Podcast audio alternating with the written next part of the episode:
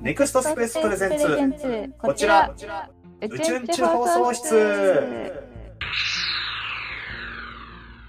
はい始まりました、えー、宇宙宇宙放送室宇宙ラジ。はい今回も、えー、私空見春と、私、マイコの、えー、二人で宇宙について語り明かすラジオとなっております、えー、ネクストスペースプレゼンツです、ということで、はい。まあ、早速ですけど、あの、前回宣伝しました、えー、ネクストスペースの、えっ、と、オンラインイベントが無事終了しました。お疲れ様でした。はい、お疲れ様です。どうでしたか？司会は？空見さんはね、いや、楽しかったです、本当に。いあ、楽しかったですか？何よりです。や、何よりです。無理ってなんかコメントがあれだな。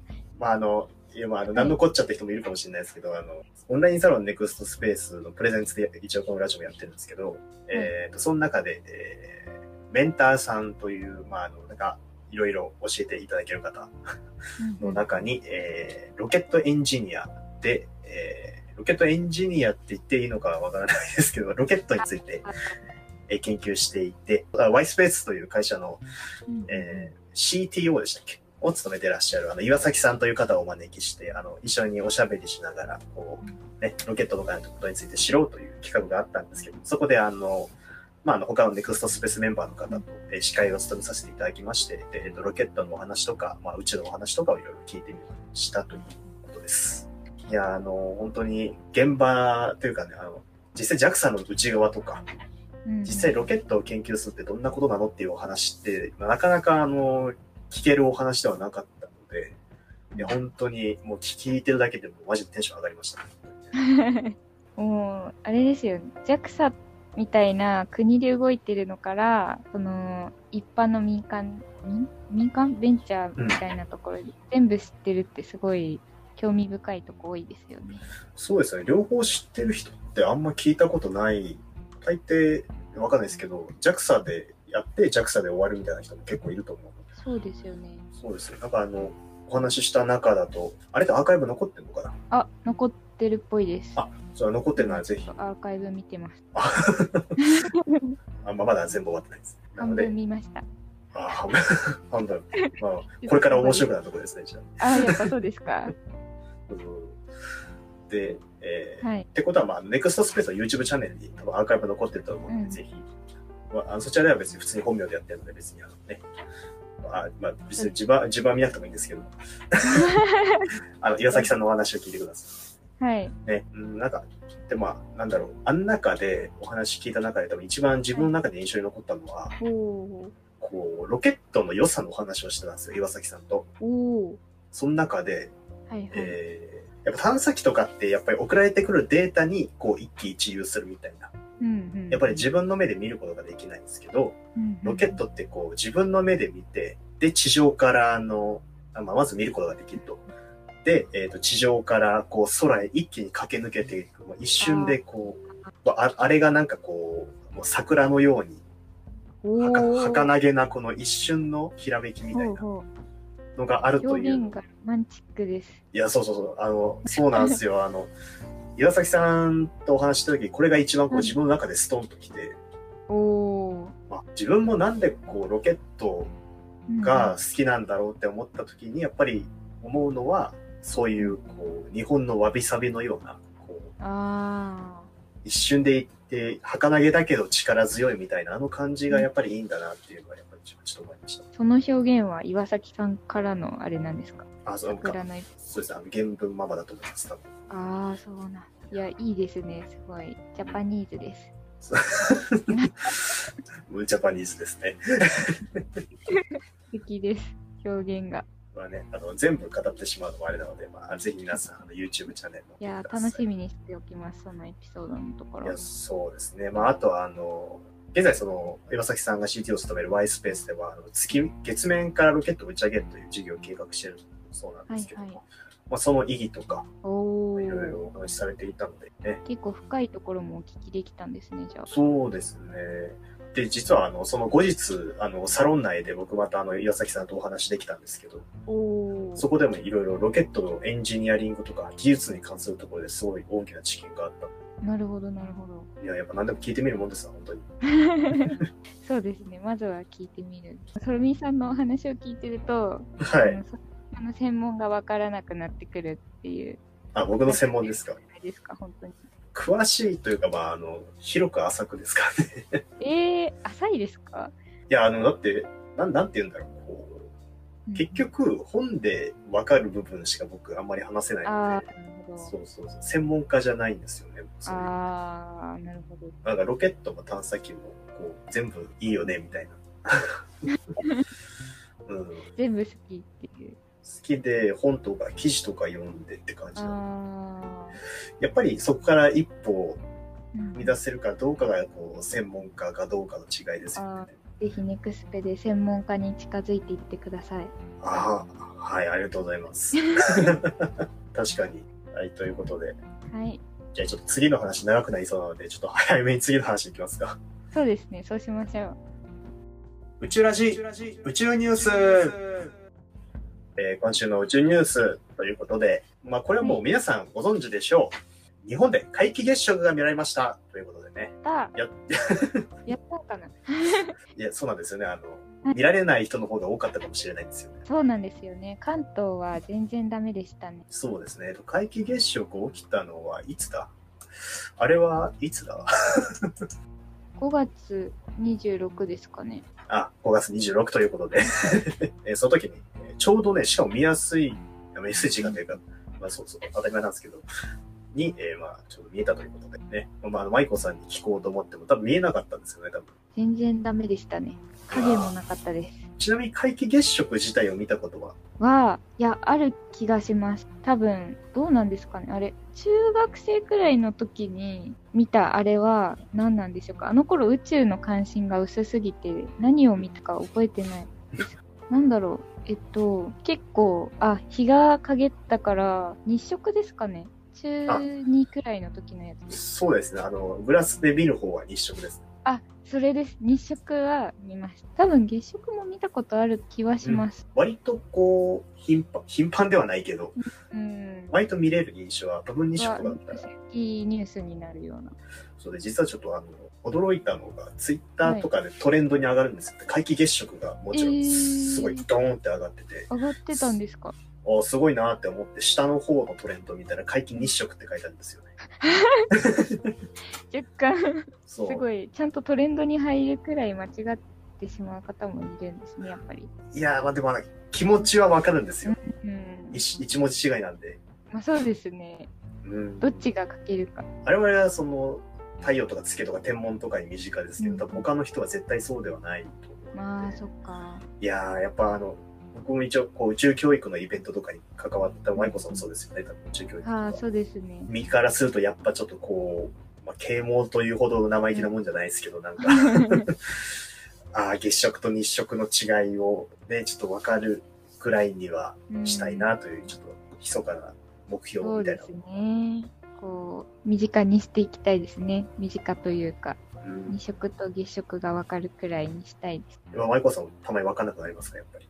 まあ、そうですね。あの、そういうのはあるんですけど、うん。あの、覚えるのとか結構苦手なんで、単語とかしょっちゅう間違って、あーみたいなのはああ、ので、まあ、そこは甘めに見てあげてほしいです。そうですね。そうしましょう。い、やーね。で、いや、そう、あの、本当は僕、あの、マイコさんに、こう、当日の観測の様子とかを聞きたかったんです。あー、なるほど、なるほど。やっぱあの、結構みんな見か、いろんな見方が、見方というか、いろんな環境で見ていると思うので、それによってこう、感じ方とか違うのかなとか思ったんですけど、それはあれですか？ビル群の隙間から見たとか、公園で見たとか。あ、そうですね。多分それで周りにいる人も違うでしょうし。あー、確かに確かに。やっぱ星ってこう、天体観測とかは特にこう周りで一緒に見る人で、結構感じ方とかが変わってくるね雰囲気とかでも変わりますよね、すごい。ちょっとそういうエピソードを集めてみたかったなと思ったんですけど、関東では曇りと。家の窓から空を見て、あ、曇ってるっていうので終わってしまいました。うん。マイコさんか。は、あ、はいはい。あ、はい、関東で、えー、僕が北海道なんですけど、はいはい。北海道は、あ、そうです。あの、北海道は完全にもうバッチリ見えました。まあ、北海道はというか、僕は札幌の近くなんですけど、まあ、札幌の近くは見えました。ちなみに、どんな感じで見えましたか？どうなるんですかね？えーっと、午後の7時ぐらい、7時ぐらいから、こう月が低く見え始めたんですよね、僕のところでは。ほうほうほなので、えーっと、結構あの、ツイッターでも、あれ見えないって人いっぱいいたんですけど。いやいや、多分それは建物で隠れてるからだよってああ、なるほど。ツイートした後にすぐ家出て、はいはい。家出て。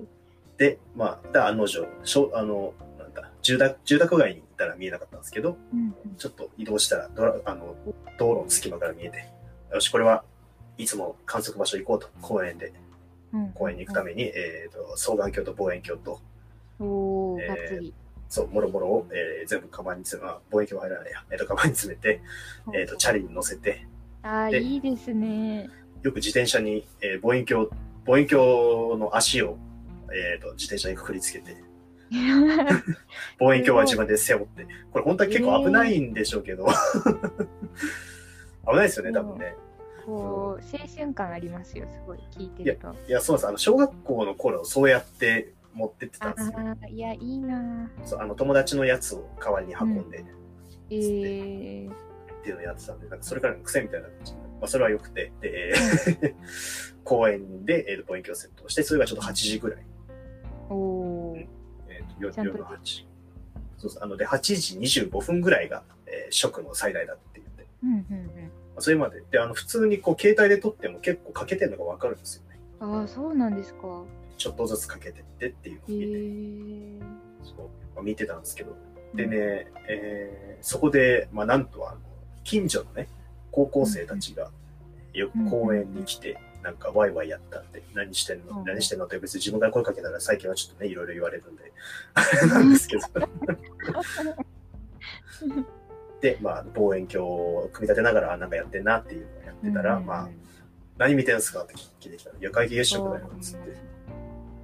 あ、それじゃあ、えーちょっと見ていいですかって言ったから、あ、じゃあ一緒に見ようかって言って、一緒にあの、そう、こう、あーなんていうの、ゲリラ官房会みたいなのが始まったんですよ。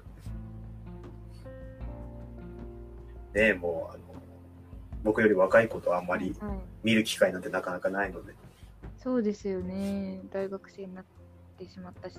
なそうなんですなよ。なってしまったんでね。なってしまって。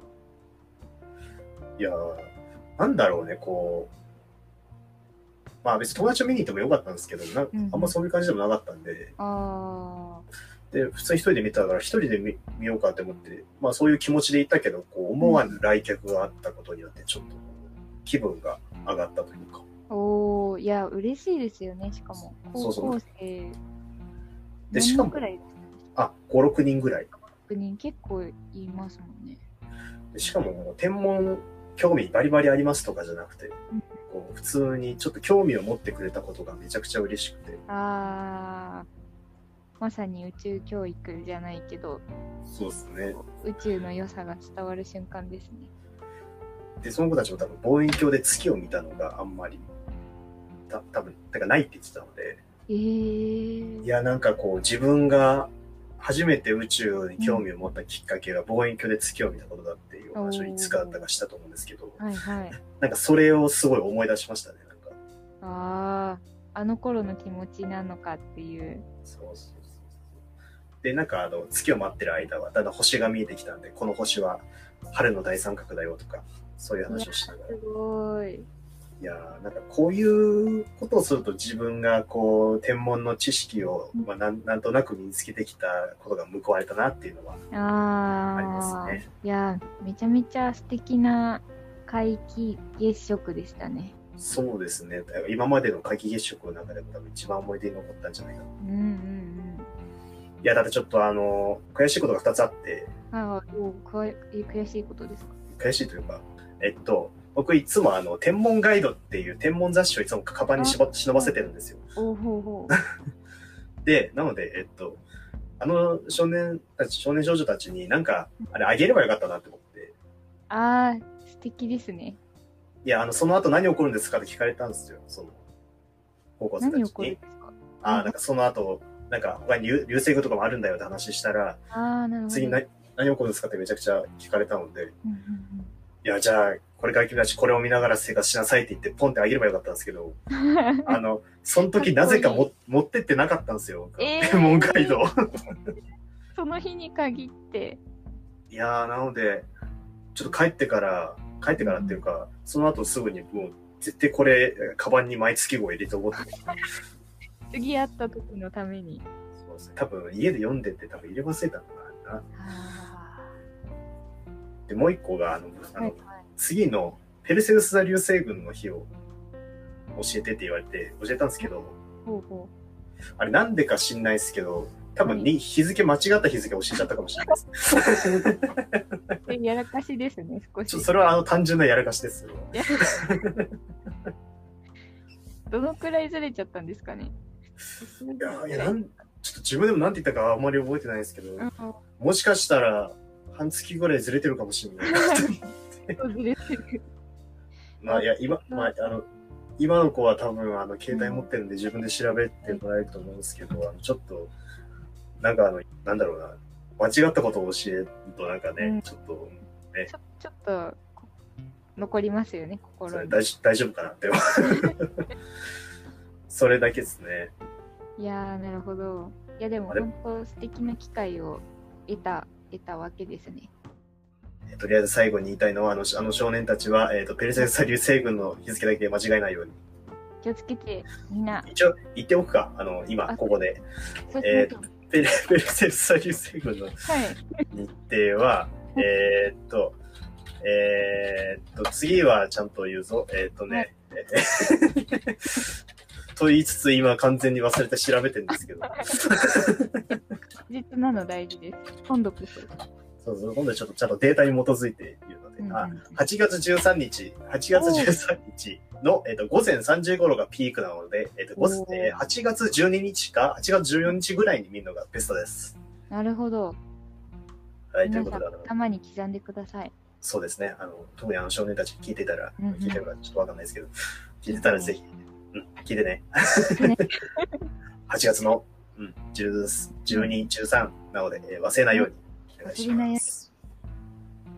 じゃあまた会えるといいですね。北海道の公園で。そうですね。なんか、でも、あの、多分、リセックの時は自分もまたいると思うからっていう話もしたので、また会うんじゃないかな。いや、いいじゃないですか。もう定期的に開校しちゃいましょうよ。空見先生の星空観察会。いやー、またね、ちょっとおいおい、ちょっとまた、あの、少年たちとの思い出を綴っていこうと思います。ぜひぜひ楽しみにしてます。はい。ということで、えーはい会計結食でした。じゃあ、切り時があって、そろそろあれ行きますか、最後の。行きましょう。行きましょう。じゃあ行きます。じゃあ皆さんまた今度、明日へ向かって、リフトリフトオオフフ。オフ。